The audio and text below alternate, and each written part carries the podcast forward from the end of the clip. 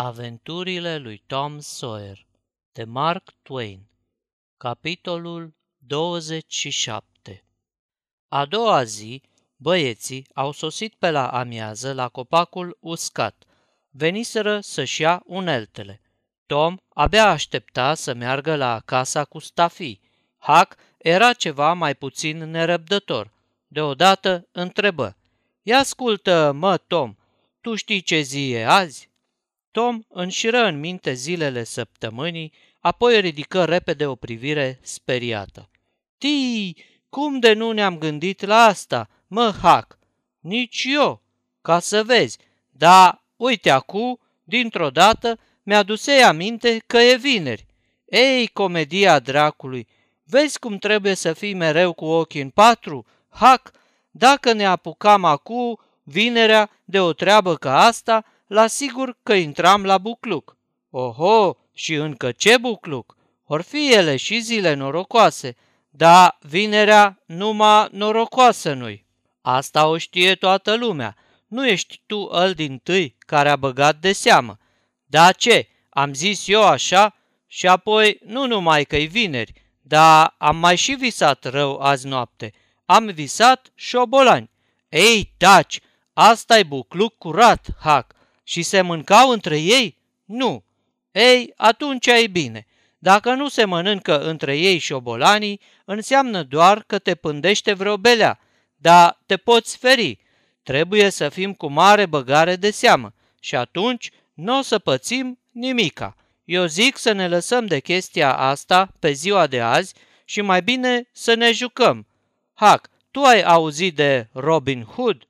Nu. Cine e ăla Robin Hood? Ei, hei, a fost unul din ei mai mari bărbați care a existat vreodată în Anglia și îl mai bun dintre toți. A fost un haiduc. Iete mă, așa ceva mi-ar place și mie. Și pe cine jefuia? Numai șerifi și episcopi și bogătași și regi și de-al de ăștia. Dar la săraci niciodată nu le făcea nimic. Ținea cu ei. Totdeauna împărțea cu ei Juma-juma. Ce om de treabă! Te crezi? Păi era îl mai galanton și mai nobil om care s-a văzut vreodată. Nu mai găsești în ziua de azi oameni ca el, îți spun eu. Cu o mână îl făcea praf por care viteaz din Anglia și când își lua arcul lui de chiparos și trăgea la țintă, îți nimerea un bănuț de zece de la un kilometru, de nu știu câte ori la rând. Cum e ăla arc de chiparos? Habar n-am. O fi și ăla vreun soi de arc și dacă nimerea bănuțul în margine, se așeza jos și țipa și blestema. Hai să ne jucăm de Robin Hood. O să petrecem împărătește. Te învăț eu. Hai! Se jucară de Robin Hood toată după amiaza, aruncând din când în când câte o privire plină de jind spre casa cu stafii și schimbând câte o părere, cum să facă și să dreagă a doua zi, ca să le meargă bine. Când soarele coborâ spre asfințit, porniră spre casă, luând-o de-a curmezișul printre umbrele lungi ale copacilor și curând se înfundară în pădurile de pe măgura Cardiff. Sâmbătă, îndată după amiază, băieții erau iar la copacul uscat au tras o pipă și au mai tăifăsuit puțin la umbră. Apoi au mai scormonit nițel cu târnăcopul în groapa de rândul trecut. Nu prea trăgeau nădejde să găsească ceva, dar vezi că Tom spusese că foarte adesea se întâmplă ca unii să se lase păgubași tocmai când ajung cu săpatul la o palmă de comoară și apoi să vină alții și să o scoată la iveală dintr-o aruncătură de lopată. Cum nici de data aceasta nu izbutiră, își luară uneltele la spinare, plecând mulțumiți că nu se jucaseră cu norocul și că împliniseră în tocmai toate regulile căutatului de comori. Când ajunseră la casa cu stafii, tăcerea mormântală ce domnea în preajmăi, sub soarele dogoritor, era atât de stranie și înfiorătoare, atât de apăsătoare singurătatea și tristețea acelui loc, încât, înspăimântați, șovăiră o clipă dacă să intre sau nu. Se furișară până la ușă. Tremurând, aruncară o privire înăuntru. Văzură o odaie năpădită de buruieni, fără dușumea, cu pereții netencuiți, cu găurile ferestrelor căscându-se hâde, o vatră de pe vremuri, o scară dărăpânată și pretutindeni pânze de păianjen prăfuite, atârnând în zdrențe. Se hotărâră să intre, pășeau binișor și vorbeau în șoaptă. Bătăile inimii li se iuțiseră, ciuleau urechile să prindă cel mai mic zgomot, mușchii le erau încordați, gata să fugă în orice clipă. După ce se mai obișnuiră cu atmosfera, frica li se preschimbă în curiozitate. Cercetară amănunțit locul, admirându-se oarecum și totodată minunându-se că au atâta curaj. Acum ar fi vrut să știe ce era în încăperea de sus, la care ducea scara. Asta însemna să nu mai poată fugi în caz de primejdie, dar tot lăudându-se, care mai de care, că nu le e frică, firește că până la urmă au aruncat uneltele într-un colț și au urcat scara. Aceasta este o înregistrare Cărțiaudio.eu. Toate înregistrările Cărțiaudio.eu sunt din domeniul public. Pentru mai multe informații sau dacă dorești să te oferi voluntar, vizitează www.cărțiaudio.eu. Sus, aceeași paragină. Într-un ungher, de dură peste un dulap, zidit în perete, promițător de mistere, dar care se vădi înșelător. Acum li se urcase curajul nevoie mare și erau siguri de ei. Tocmai se pregăteau să coboare scara și să se apuce de lucru, când, deodată, Tom făcu. St! Ce e?" întrebă în șoaptă Hac, îngălbenindu-se de spaimă. St! Colo, auzi? Da, aoleu, am pățit-o. Hai să fugim. Taci, nu mișca. Vin drept spre ușă. Băieții se întinseră jos, cu ochii lipiți de niște găuri din scândurile podelei. Așteptau îngroziți să vadă ce se va întâmpla. S-a oprit. Nu, iar vin. Uite că intră. Nu mai sufla o vorbă. Doamne, ce n-aș da să nu fiu aici? Intrară doi bărbați. Amândoi băieții își ziseră în gând. Ăsta e spaniolul ăla bătrân, surd și mut, care a fost prin târg de vreo două ori, acu de curând. Pălălalt nu-l știu, nu l-am văzut niciodată. Ălalalt era un individ zdrențăros, cu părul vâlvoi și cu o față respingătoare. Spaniolul era înfășurat într-o pelerină. Avea favoriți albi, zbârliți, părul lung și alb îi ieșea de sub pălăria cu marginile late și purta ochelari verzi. Pe când intrau în odaie, ălalalt vorbea cu glas căzut. Se așezară pe jos, cu fața spre ușă și cu spatele spre perete. Ălalalt continua să vorbească. Acum nu se mai ferea și cuvintele lui se deslușeau mai limpede. Nu, m-am gândit destul de bine și nu-mi place. E primejdios. Primejdios? Bombăni, spre marea mirare a băieților, spaniolul surdomut. Curcă plouată. Auzind glasul acesta, băieții rămaseră cu gura căscată și începură să tremure. Era glasul lui Joe indianul. Câtva timp nu se mai auzi nimic. Apoi Joe spuse, ce poate fi mai primejdios ca dincolo, rândul trecut? Ei, și uite, că nu s-a întâmplat nimic. Aia e altă socoteală, tocmai hăt departe de apă și nicio casă împrejur. Nu o să afle niciodată nimeni că am încercat de vreme ce n-am reușit. Ei, și apoi ce e mai primejdios decât să venim aici ziua în amiaza mare? Oricine ne-ar vedea, ne-ar lua la ochi. Știu foarte bine, dar vezi că nu era alt loc mai la îndemână, după ce o scrântirăm dincolo. Vreau să o șterg din șandramaua asta. Și ieri am vrut, dar nu puteam să ne mișcăm de aici din pricina dracilor ălora de băieți care se jucau colosus pe deal, tocmai în fața casei. Dracii de băieți începură să tremure când auziră vorbele astea și se gândeau ce noroc avuseseră să-și aducă aminte că era vineri și că trebuie să mai aștepte o zi. Ce bine ar fi fost să mai fie așteptat un an. Cei doi bărbați scoaseră niște merinde și se apucară să mănânce. După o tăcere lungă și îngândurată, Joe Indianul zise, Ascultă aici, băiete, tu să te duci înapoi la locul tău, în susul apei, și să aștepți acolo până îți dau de veste. Eu, fie ce-o fi, mai dau odată o raită până târgul ăsta să văz cam ce e de făcut. Treaba aia primejdioasă o facem după ce mai miros eu cum stau lucrurile și când o vedea că mi vine bine la socoteală. Și apoi, paciție drumul, o luăm către Texas, să vezi că o scoatem noi la cap. Amândoi păreau mulțumiți.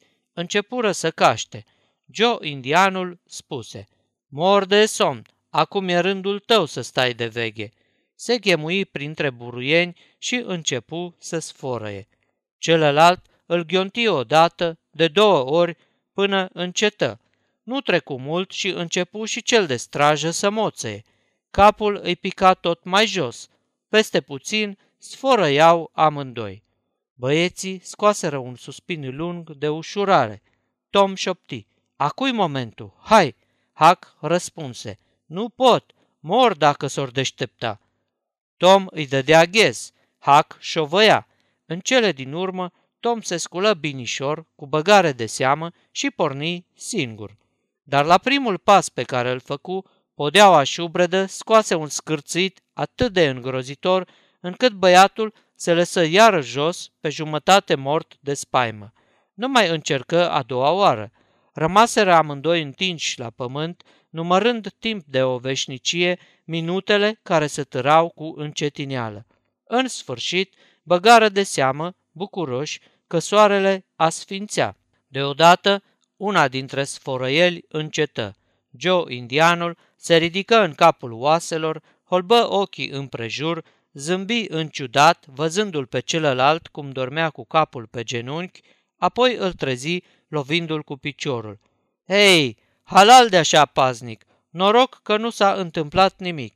Aoleu, dar ce-am adormit? Cam așa ceva. Hai mă, că se cam apropie timpul să o luăm din loc. Ce facem cu bănuții care îi mai avem? Nu știu. Eu zic să-i lăsăm aci, ca și altă dată. Ce să-i mai cărăm cu noi până nu plecăm în sud? 650 de arginți e nițica greutate. Bine, fie și așa. Nu-i mare lucru să mai venim odată până aci. Sigur, dar eu aș spune să venim noaptea cum veneam și altă dată. E mai bine. Da, dar ascultă aici. Cine știe cât poate să treacă până apuc să termin daravela aia? Mai știi ce se întâmplă? Și locul ăsta nu e prea sigur. Hai mai bine să-i îngropăm, să-i îngropăm cum se cade. Bună idee! Încuvință celălalt și se îndreptă spre colțul opus al camerei. În genunche și, ridicând o piatră din dosul vetrei, scoase un săculeț care zornăia plăcut. Numără din el vreo 20-30 de dolari pentru sine și tot atâția pentru Joe, indianul, căruia îi întinse apoi sacul. Joe îngenunchease între timp în colț și săpa de zor cu pumnalul. Într-o clipă, băieții uitară de spaimă și de toate grijile. Cu ochii lacomi urmăreau fiecare mișcare. Ce noroc nemaipomenit! Întrecea orice închipuire – 600 de dolari erau destul ca să îmbogățească și șase băieți. Acum puteau căuta comori în cele mai bune condiții, fără să-și mai bată capul unde să sape, mai mare plăcerea. Își dădeau mereu coate cu tâlc, vrând parcă să-și spună, Ei, acum nu-ți pare bine că suntem aci?" Cuțitul lui Joe izbi în ceva tare. Ia vino încoa!" strigă el. Ce e?" îl întrebă celălalt. O scândură aproape putredă. Ba nu, mi se pare că e o ladă. Hai și dă-mi o mână de ajutor, să vedem ce e cu ea. Las că nu mai e nevoie, am găurit-o. Vărâ mâna înăuntru și o scoase de grabă. Mă, omule, sunt bani! Cei doi cercetară pumnul de monezi. Aur! Sus, băieții erau la fel de tulburați ca și ei și la fel de încântați. Complicele lui Joe zise, Hai să nu pierdem vremea, e o rablă de târnăcop printre buruieni, colo în colțul din dreptul vetrii. L-am văzut adineauri. Dete fuga și aduse târnăcopul și lopata băieților. Joe, indianul, luă târnăcopul, îl cercetă încruntat, mormăi ceva și începu să sape. În curând lada fu dezgropată. Nu era prea mare, era ferecată cu cercuri de fier și părea să fi fost foarte trainică înainte de a o fi măcinat anii. Câteva vreme cei doi bărbați rămaseră neclintiți, sorbind din ochi comoara, prea fericiți ca să poată scoate o vorbă. Măi, frate miu, aici sunt mii de dolari, zise în sfârșit Joe indianul.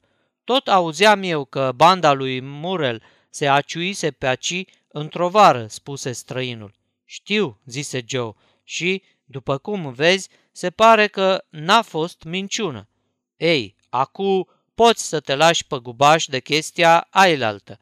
Joe indianul se încruntă. Nu mă cunoști sau nu înțelegi cum stă chestia. Acolo nu-i vorba de jaf, e vorba de răzbunare și ochii îi sclipiră cu răutate. O să trebuiască să-mi ajuți. Când terminăm, plecăm în Texas. Acu, du-te acasă la nevastă și copii și așteaptă până ți dau de știre. Bine, dacă așa vrei, și cu asta ce facem? O îngropăm iar? Da, bucurie nemărginită sus. Ba nu, pe marele Sanchem, că nu, mare deznădejde de sus. Era să uit, târnăcopul ăsta avea pământ proaspăt pe el? Băieții se leșine de spaimă. Ce caută aici un târnăcop și o lopată? Ce caută aci cu pământ proaspăt pe ele? Cine le-a adus aci și unde-s îi de le-au adus? Ai auzit sau ai văzut tu pe careva? Ce, să o îngropăm iar și să vie ăia să vază că s-a lucrat aci? Nici gând, nici gând. O ducem în bârlogul meu. Sigur că așa. Cum de nu ne-am gândit mai înainte? Vrei să zici la numărul 1? Nu, la numărul 2, sub cruce. Locul ălalalt nu-i bun, e prea la îndemână. Foarte bine, începe să se întunece. Nu mai e mult și putem pleca. Joe indianul se sculă și trecu de la o fereastră la alta, privind cu băgare de seamă afară. Peste puțin spuse iar, cine să fie adus sculele alea în coa? Crezi că s-ar putea să fie cineva sus? Băieților li se tăie răsuflarea. Joe indianul puse mâna pe pumnal, stătu locului o clipă, șovăind, apoi se îndreptă spre scară. Băieții își aduseră aminte de dulapul din perete, dar nu mai aveau pic de vlagă în ei. Pașii se apropiau scârțâind pe scări.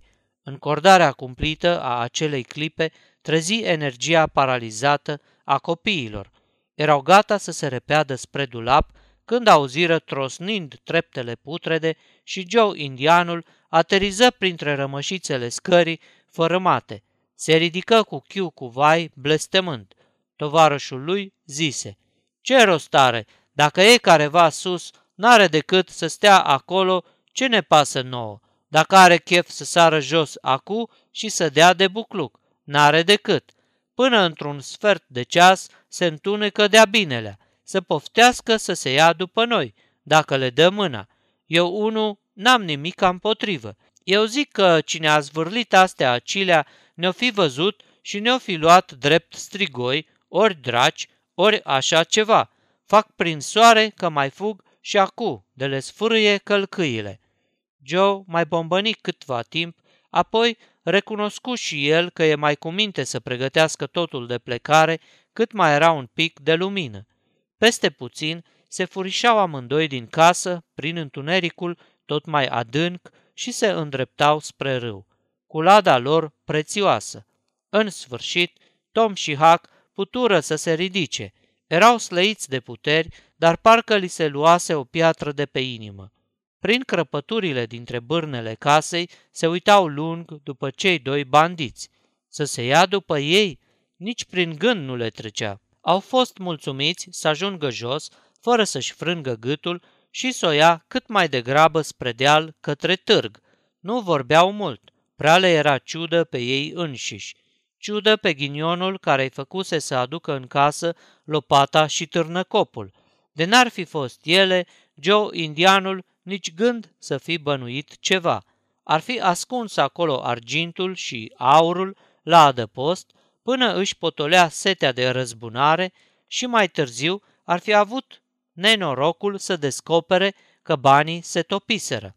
Grozav, a furisit ghinion, să aducă ei uneltele acolo, se hotărâră să pândească pe așa zisul spaniol când va veni în târg să-i scodească în ce chip își putea împlini răzbunarea și apoi să se ia după el până la numărul 2, oriunde ar fi să fie.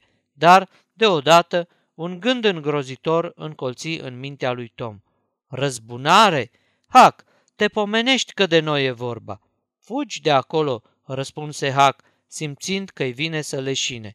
Au discutat bănuiala asta din toate punctele de vedere, iar după ce au intrat în târg, au căzut de acord să creadă că poate Joe se gândea la altcineva, sau barem numai la Tom, că doar numai Tom depusese mărturie împotriva lui.